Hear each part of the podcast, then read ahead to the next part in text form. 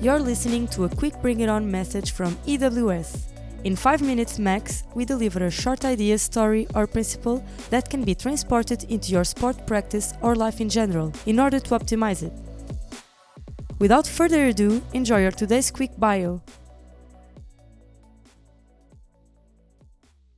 Hi there, and welcome to Quick Bio number 13. And on this one, I will bring a big lesson on improvement at a wider level, coming from a top coach of the NBA.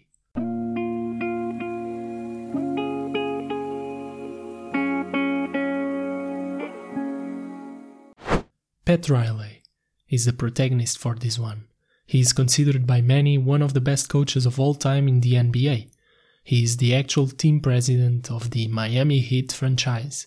He wrote some books, between them The Winner Within, a life plan for team players, and he is the man that says, quote, excellence is the gradual result, and I embolden this gradual result of always striving to do better. But for more information on him and his background, I'll leave a link in the description. Wait, excuse me, before you continue on for the episode, I will just ask you for a review. This is a common request, I know, and I imagine it can be tedious to do so, to divert now, and I am aware you as a listener just want to grow through. However, if you do so on Apple Podcasts or Podchaser, it makes an important contribution for EWS growth and for us to keep providing relevant contents for you to actualize your sports practice and mental game. And also for me to be able to continue to bring in great guests. Moreover, each month we randomly select their two winners to receive exclusive material that will assist them reaching their full sporting potential. Also, it is important for me to hear your feedback. So head over there please, the links are in the description as always alongside with the timestamps. See ya! I must say that this short story on Pat Riley pretty much reminded me of the attitude of Kaizen. Kaizen is an ancient Japanese approach that simply means a will for constant and never ending improvement for any activity. And for any of you that saw the Netflix series Last Dance, you might recall a glimpse of this from Phil Jackson in coaching the Bulls. But back to Riley. He was sharing one of his main principles he has for his life, which is this thirst for improvement, um, or well, pretty much identical to Kaizen, and regarded that levels of success are in direct proportion to the level of one's commitment to that. And this makes sense so far, and it's nothing new, I guess. But how one goes on to implement this consistently and intelligently is where the challenge lies. And well, speaking of that, this all calls into attention for a focus on the process and not so much on the result, as EWS often speaks about.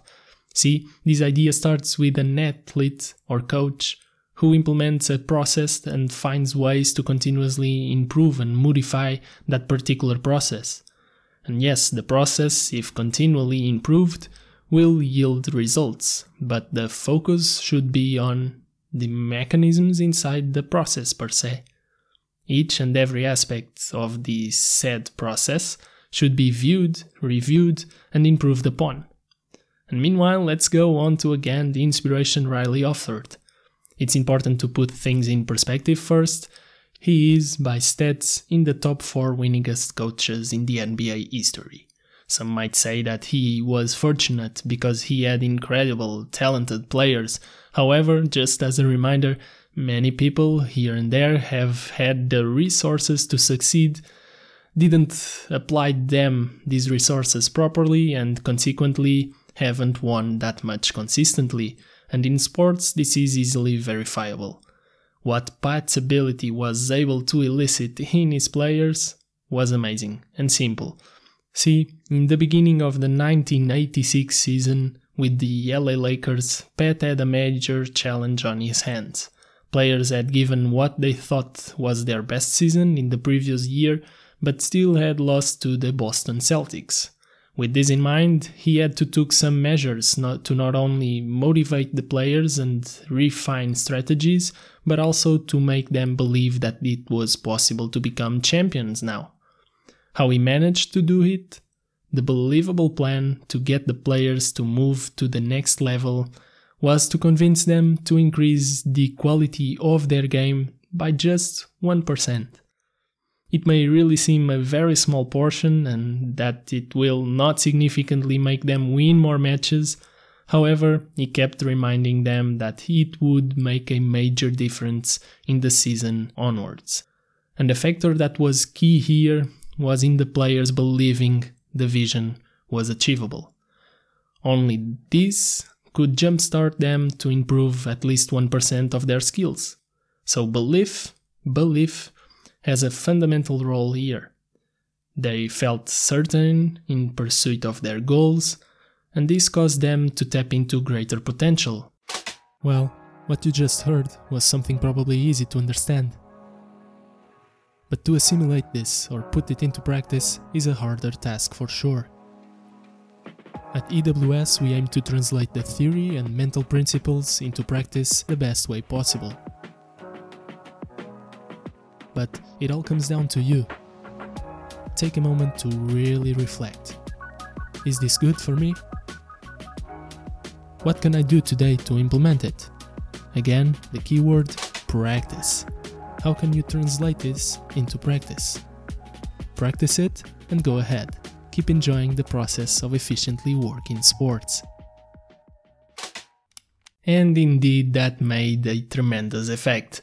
Because let's decompose that. See, when we realize that there are 12 players increasing by 1% their court skills in 5 areas, this can lead to a combined effect that creates a 60% more efficient team. What about that to efficiently work sport, huh? Of course, this is a quick estimation and maths aren't that simple. But, anyways, many believe there is a certain compound effect to it. And as legendary coach John Wooden told, when you improve a little each day, eventually big things occur. Not tomorrow, not the next day, but eventually a big gain is made. Don't look for the big, quick improvement. Seek the small improvement one day at a time. That's the only way it happens, and when it happens, it lasts. End quote. 1987 turned out to be one of the most easy seasons for the LA Lakers to conquer. And to settle this all, the most significant moral in here for me, independent of the sport, the coach, the level you're in, and sometimes even the processes instilled, it's that by engaging in this Kaizen mindset, you will begin to be exposed to new challenging experiences, and from there, new beliefs about current capacities and how they are malleable start to emerge. And in simple words, your technical or physical potentials can expand, and your athleticism will develop as well. So, what can you quickly bring it on to your practice right now that will stimulate your capabilities? Please research on that and focus on that area where you can improve just 1%. You'll never know how big of a difference it can make on the field. Until then, keep enjoying the process of efficiently working sports. Take care. We hope you enjoyed today's quick bio. For deeper dives on topics around sports psychology, please visit ewsport.eu. You can always reach out by commenting or leaving a message if you have a question. Again, to learn more about what can improve your mental and physical game in your sport, go to ewsport.eu.